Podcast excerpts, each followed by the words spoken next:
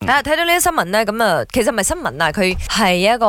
誒引鋪出嚟啦，嗯就話嗯個男朋友就揸咗一國種產車一種車，嚇咁就俾女方即係佢女朋友嘅媽咪就講，喂呢啲車係學生揸㗎，同埋係低級㗎咁樣，咁好明顯都有所謂嘅鄙視呃嘅成分啊睇啦唔起嘅成分啦。嗯嗯嗯嗯咁呃開始就好多 comment 或者好多人瘋傳啊啦，咁亦都有好多 comment 下邊都 share 佢哋都曾經試過俾另外一對方父母對方父母睇睇唔唔起起嘅情況啊。林生，你有冇試過？嗯以前拍拖嘅時候有冇曾經試過俾女方嘅父母睇你睇唔唔起？哼，講真，我好彩啲，嗯嗯嗯，真係嘅。包括誒到最尾娶咗我太太啊，因啊為大家真係門不當戶不對嘅。哦，但係我外父外母咧都冇睇唔起我。嗯我太太你知啊，學學問高，呃嗯家啱啱家庭家背景境啊，非任何常嘢。好，嗯我嗰陣時真係一個演員仔，嗯所以稱不上演員，茄喱啡啊死茄喱嘛，啡，嗯嗯，咁我覺得話可能誒，佢哋相信你個女嘅選擇。係係啊係係係。誒，不過有有時候咧，我覺得被睇唔起咧，可能係一個自我感覺嚟嘅。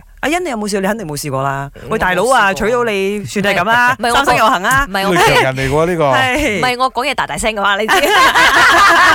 唔係啦。係係。只係話誒的而且確誒、呃我冇遇過咁樣嘅情況啦。我講啦，我有試過自己覺得對方父母可能有咁嘅機會會睇唔起我，嗯因為咧，得當然我冇同嗰個男仔一齊嘅，但係嗰個男仔嘅家庭背景係真係相當好啊，嗯即係佢媽咪係嗰啲港姐之之類嘅咧。嗯咁嗰時候我就首先代，即係我就代入嗰個情況先，嗯我就覺得哇，即係香港人，然之後非常之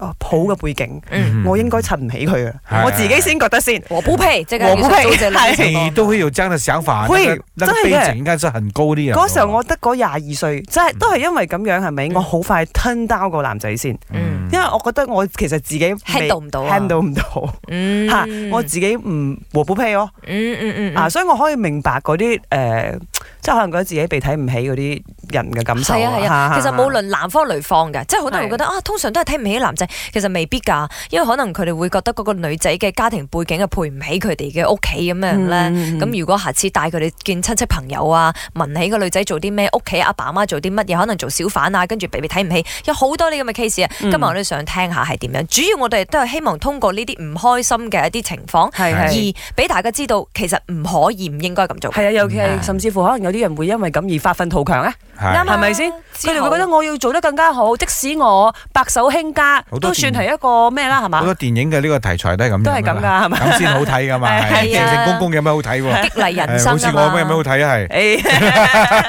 哇！嗰陣時我結婚嗰陣時要娶我老婆，我外母就叫我哋唔使大搞咯，因為點樣講呢？你着得咁靚都冇用啊，到時你都係響一個嗰度行出嚟啫嘛。西營灣嘅早晨，我以前都試過俾女方嘅老豆睇唔起，對方係一個大學嘅老師嚟嘅，佢知道我係做手機店過後，佢就睇唔起我哋呢啲冇讀書嘅男仔，結果我哋就分手咗啦。